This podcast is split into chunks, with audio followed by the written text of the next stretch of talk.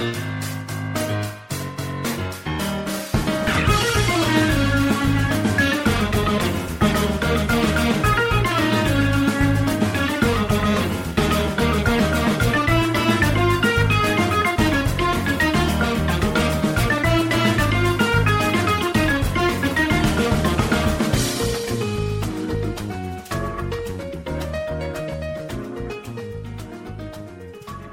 back to the Glue Guys.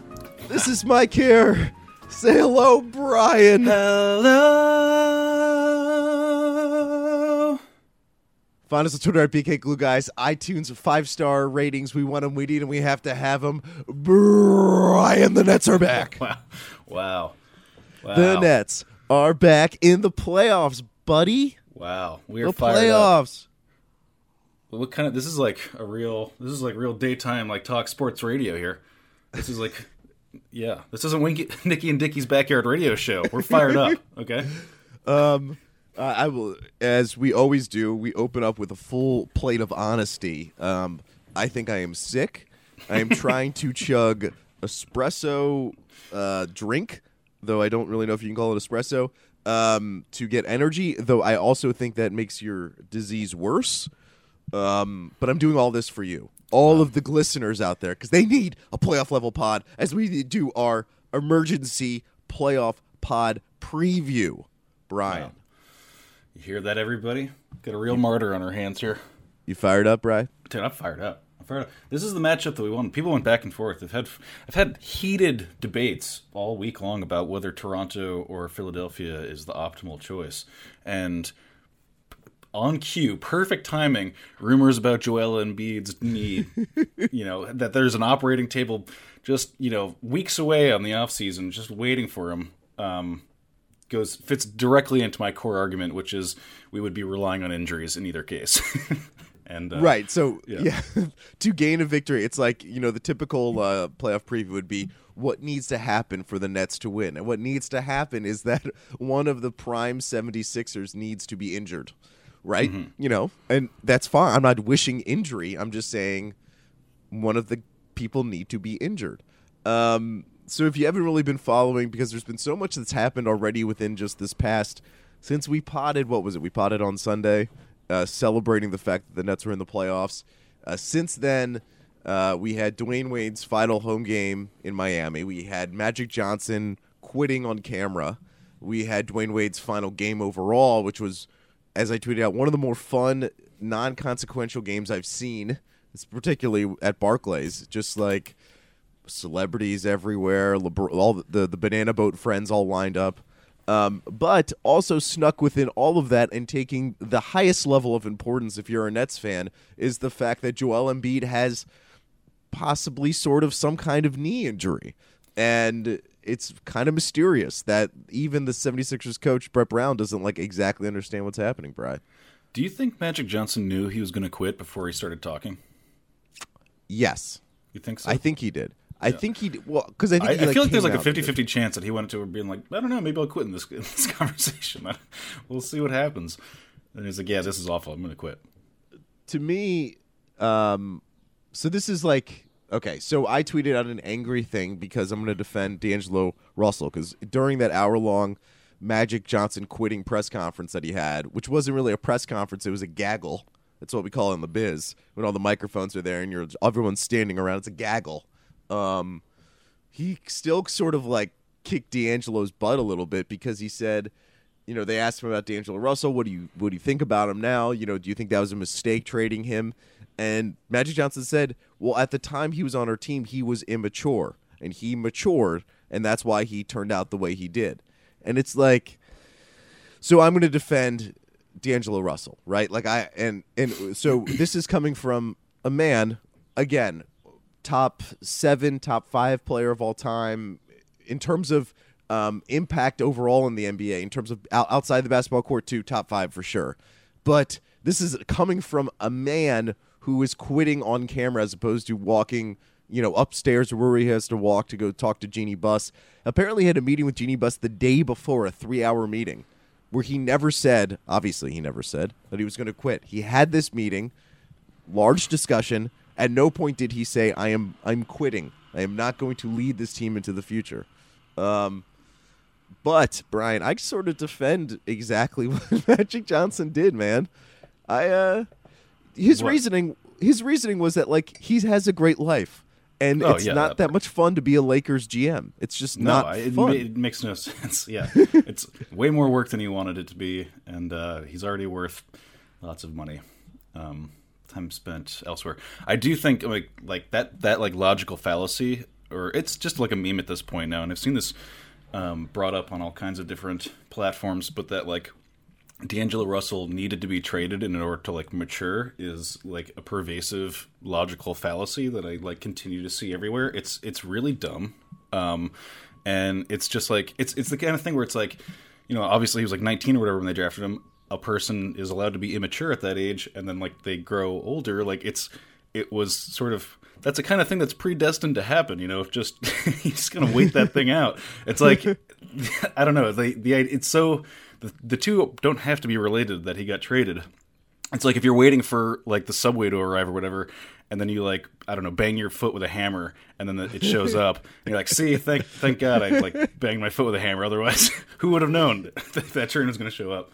Um, that yeah, it's exactly right, and it's so I think what I really think. I mean, uh, I'm I'm sure that from the Lakers' perspective, D'Angelo Russell was immature, as you know he is justified to be. I mean, it's it's actually unusual for what's happening in the NBA now, where guys who come in at 19 are like perfect professionals and they have uh, a very clean social media profile and they set up these LLCs and these businesses and these media companies and immediately at the age of 19 are like these not multi-billion dollar corporations but multi-million dollar corporations in and of themselves off the basketball court where we used to when we were growing up it was very common that you when you drafted a guy who was 19 20 years old you expected that person to not be a contributor for years and years you expected that person to say dumb stuff or do dumb stuff Well, you just hit them. You just put them. You put them on the bench, and you say, if you ever talk to a reporter, you, you only say, "I love being a part of this team." That's that's all you do.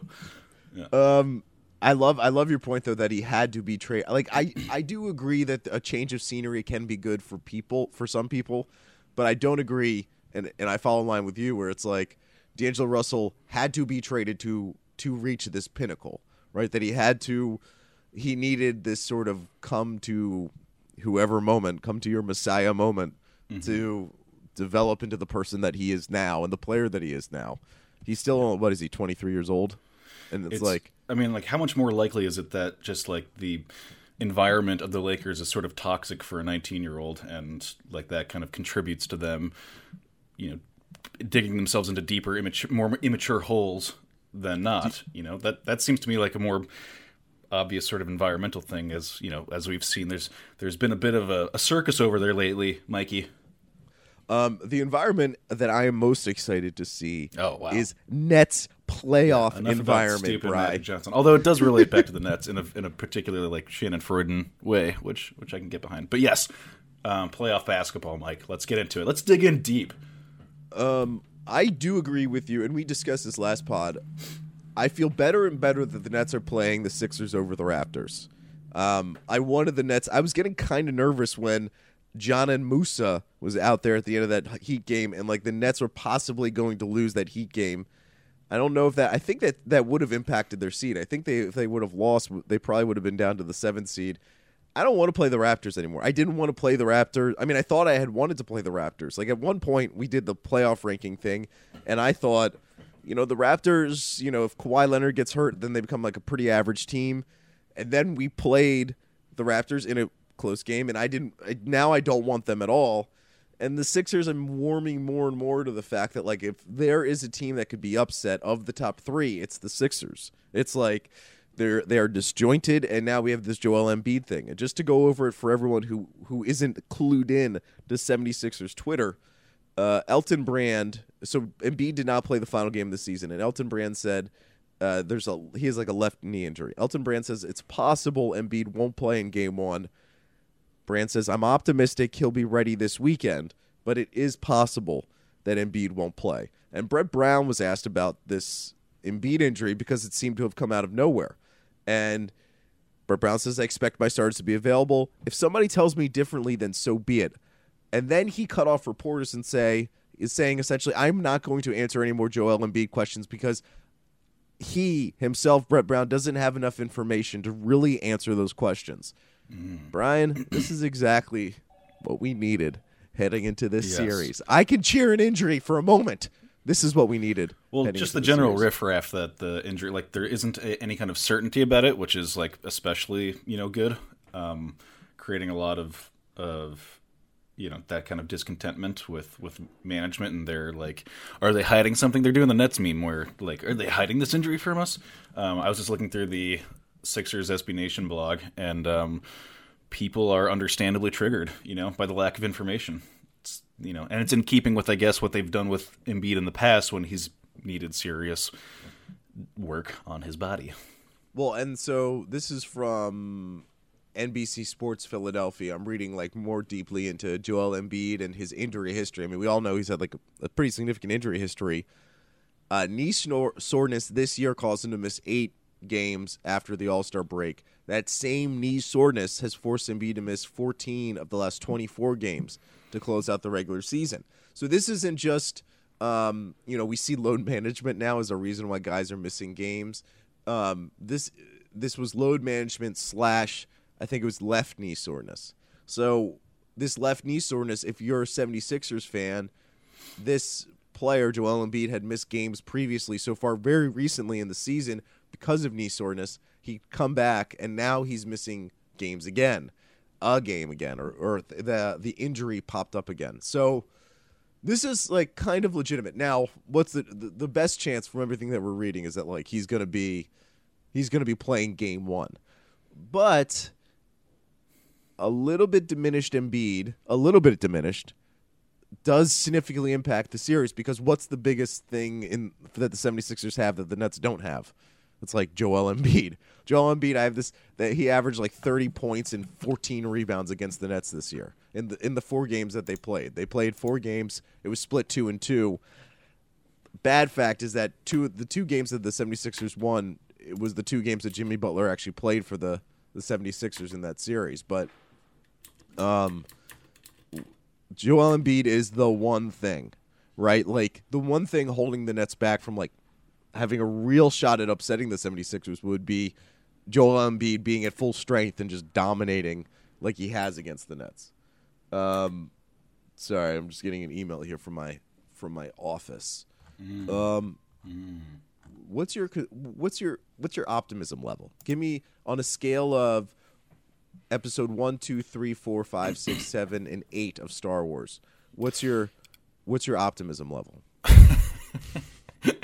um, I'm like episode four. You know, I have. I'm like. I'm Your New com- Hope. I'm completely. Wow. I'm blissfully unaware. It's 1977 or whatever it is. I have. I have zero expectations. I the the the concept of this thing is so fresh and new to me that I'm just in a state of wonder. You know, I really, um, I'm I'm really just going to enjoy. You know the the possibility that well I'm not going to enjoy the possibility because of a guy being hurt that's sad or whatever. Um, we always have to do that pretense like I don't want the guy to be hurt, blah blah blah. But whatever. Yeah, it's knee, it's knee soreness. Right. Okay. Um, this isn't like a Nurkic injury. But even even with sad. a completely unsore knee, a a maximally unsore knee, I, I, still think we pull off like a game or two in in fun ways. Um, and that's like I'm. It's so funny to like go to other teams like SB Nations or like their like Reddits or whatever, and just see just how expectations like just like are can toxify a fan base so immediately. Like mm-hmm. they are so bummed out by everything that's going on. Like they haven't, I guess, played up to their standards going into the playoffs. Embiid's hurt.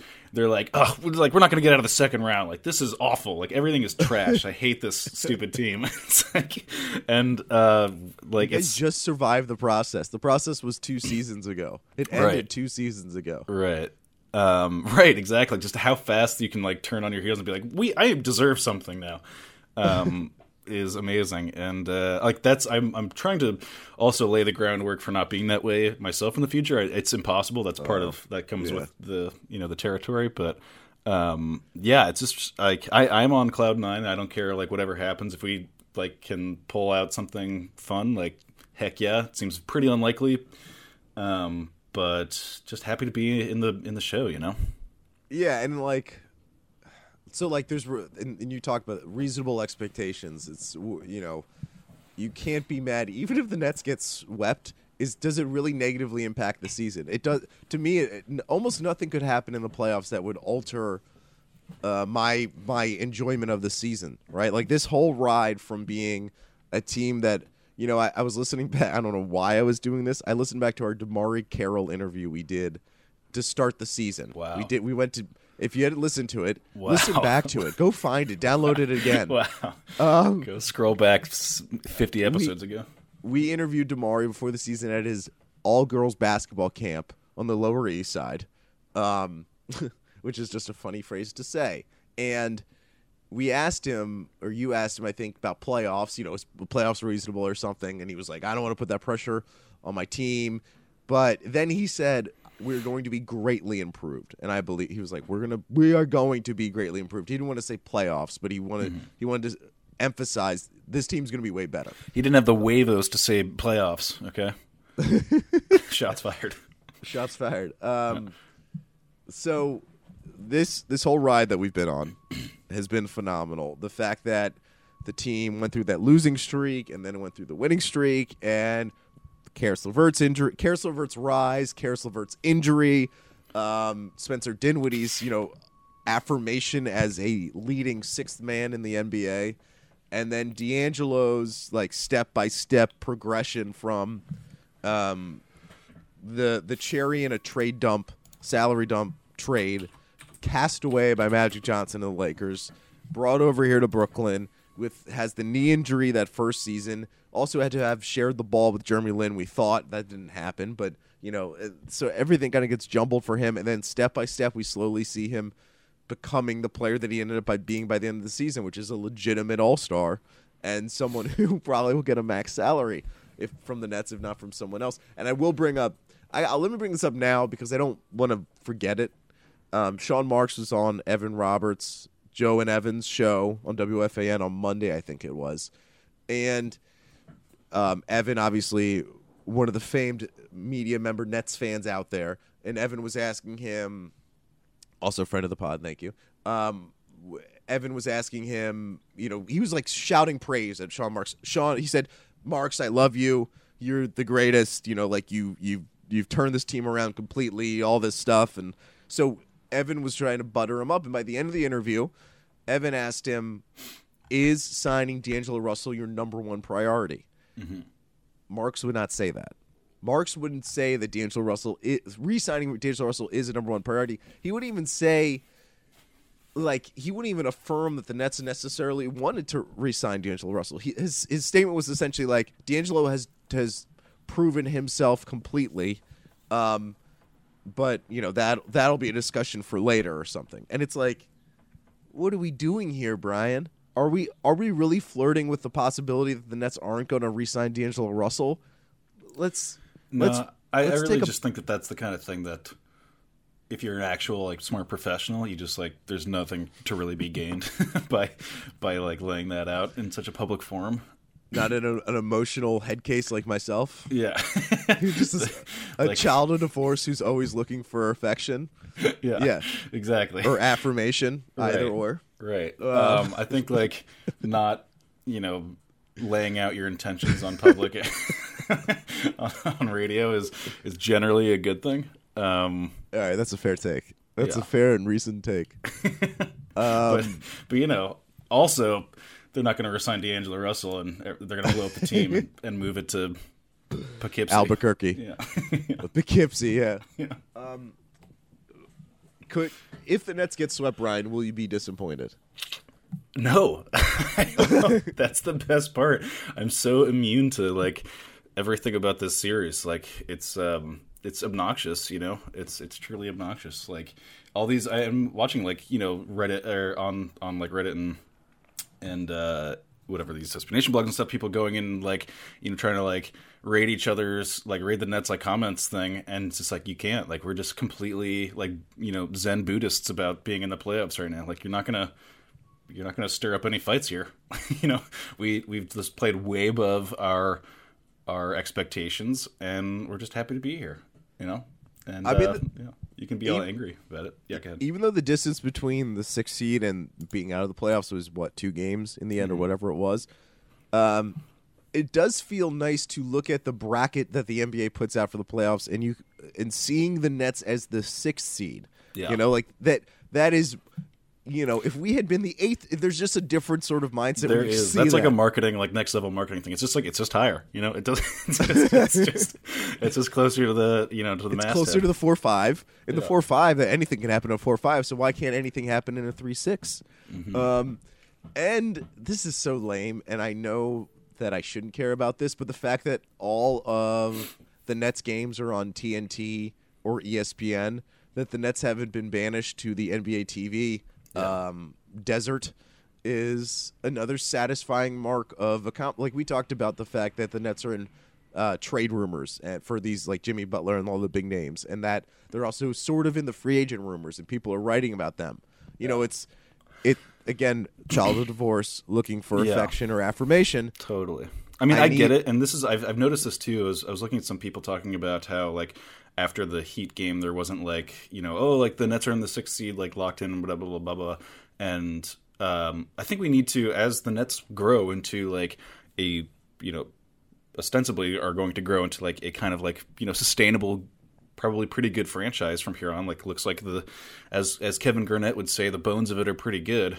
Um I, I don't want I want to make sure that we don't end up being like the Toronto Raptors fans, which is like they have a good team and their fan base is like just immersed in their own butthurt and and living it day in day out. Will like all of them reflexively blame refs and media for not you know giving them their credit, their due, and like you guys are good now. You can stop. You need to stop it. You're you're good now. Um, but that's not going to happen because So- they've built that culture for for decades. You know. So, what kind of fan base do you want the Nets to um, to emerge out of out of these playoffs? Whatever happens, what kind of fan base should the Nets be? I mean, the problem is like we don't really have any control over it, and it's going to be. We don't. Damn it. I mean, we, we we can we can control like the rafters, but you know the lower bowl is going to be Jerry Seinfeld. You know that's that's there's nothing we can do about that. Um, yeah, just what that that like Dwyane Wade game last night was so weird. It was I you know it's funny. I so I went it. to I WWE. SmackDown on Tuesday night.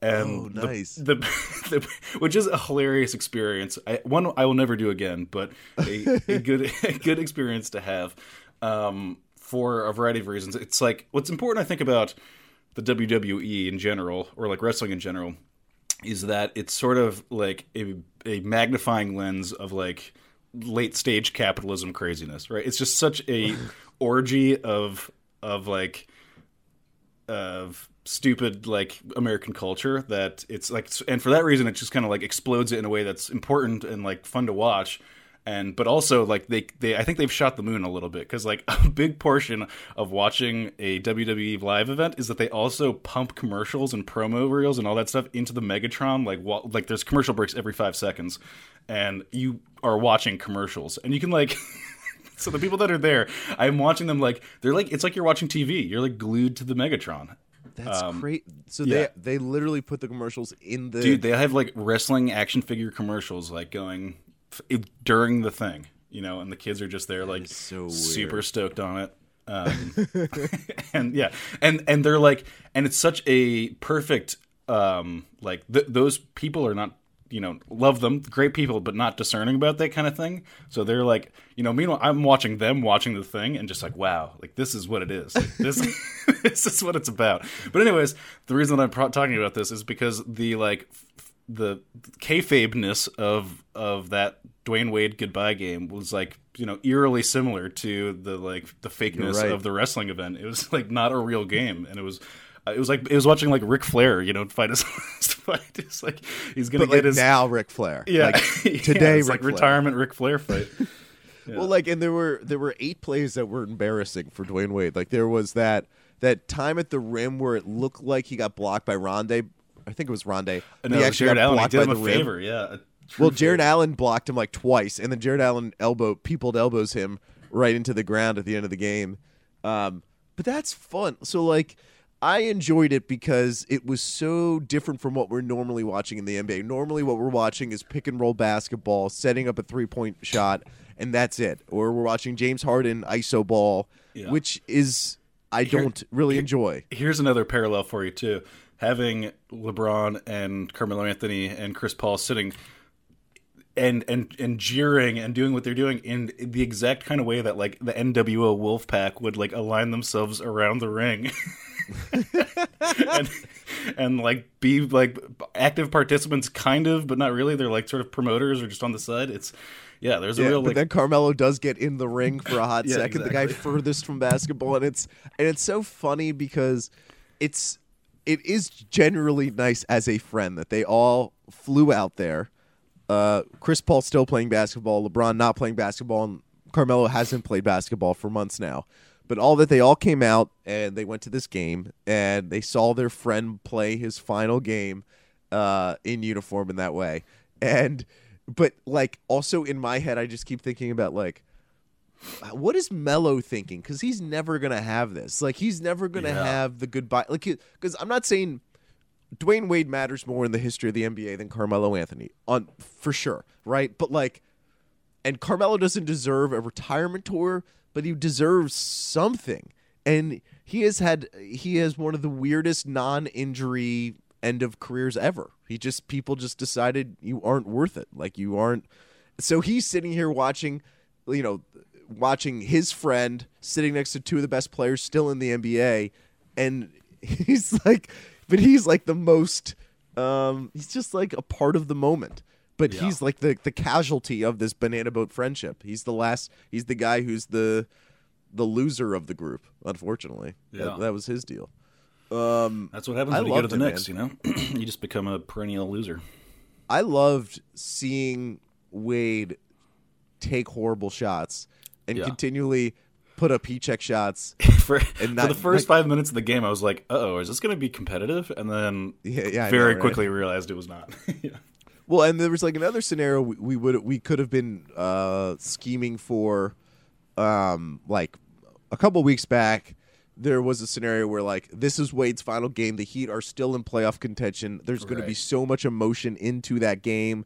The Nets, maybe if that was the case, would not have locked up that final spot. This was like a scary game on the schedule, and ended up being the complete opposite Yeah. because they let Dwyane Wade take what thirty shots.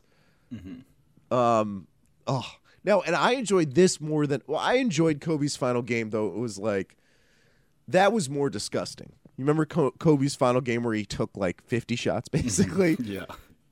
and b- because I, I I like Wade more, I accepted that bad behavior. I mean, that's that is bad behavior to take that many shots. But with Kobe, it was like it was just he he had been burning his goodwill for so long by the end of that Yeah. season. and and it culminated in like the least goodwill. It's such a it's such an amazing thing. Like you you play this game for twenty years or whatever, and like presumably you like build a real respect for the craft and like the you know the patience of it.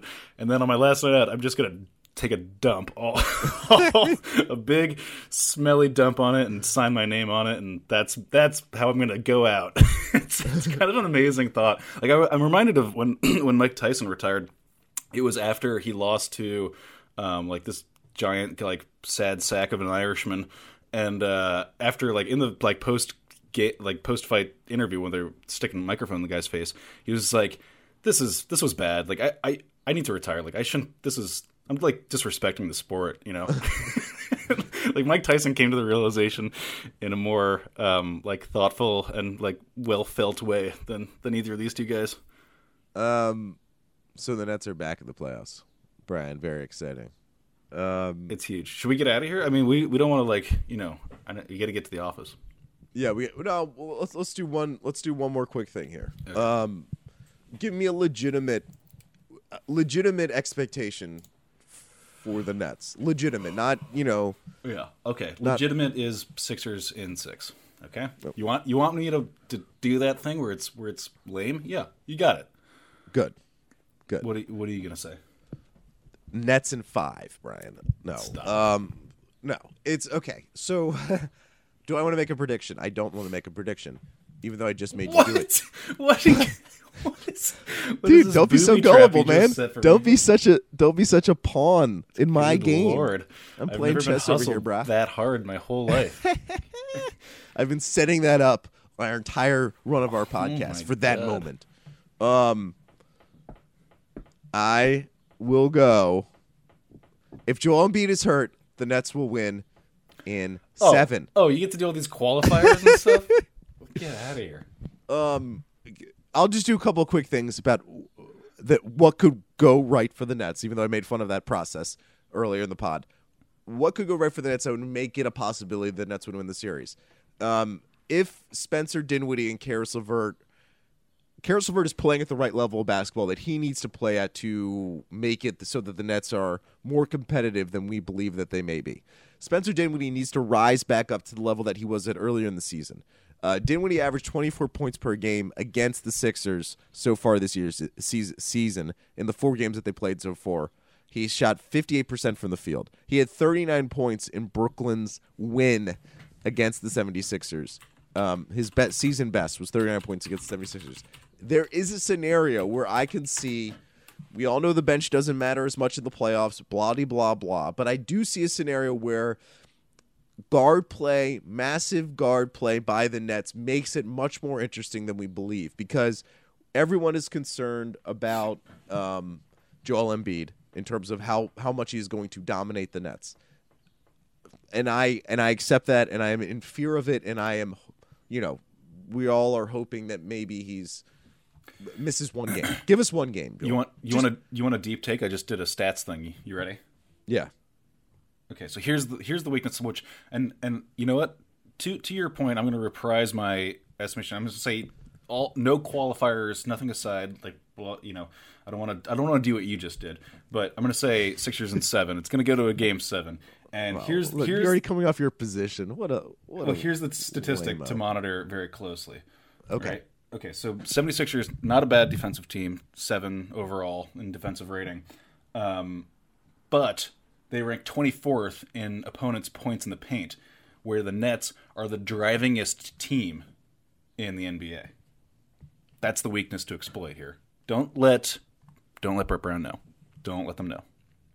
Um, So that's a, the the the 76ers biggest weak, weakness on defense is guarding guards. Guarding guards. Ben Simmons was previously thought of as one of the better defenders in the league last year. This season, he is not thought of as highly.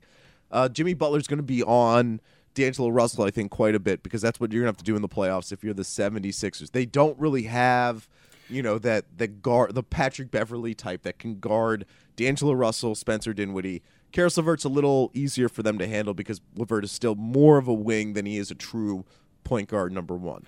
So they, they rank 24th in opponents' points in the paint. So did I say that? 24th out of 30 teams. Very bad. So, so the recipe, Brian, if you are if you're making your Thai chili soup, okay, the coconut milk for success for the for the Nets is continually attacking, pick and roll, attacking.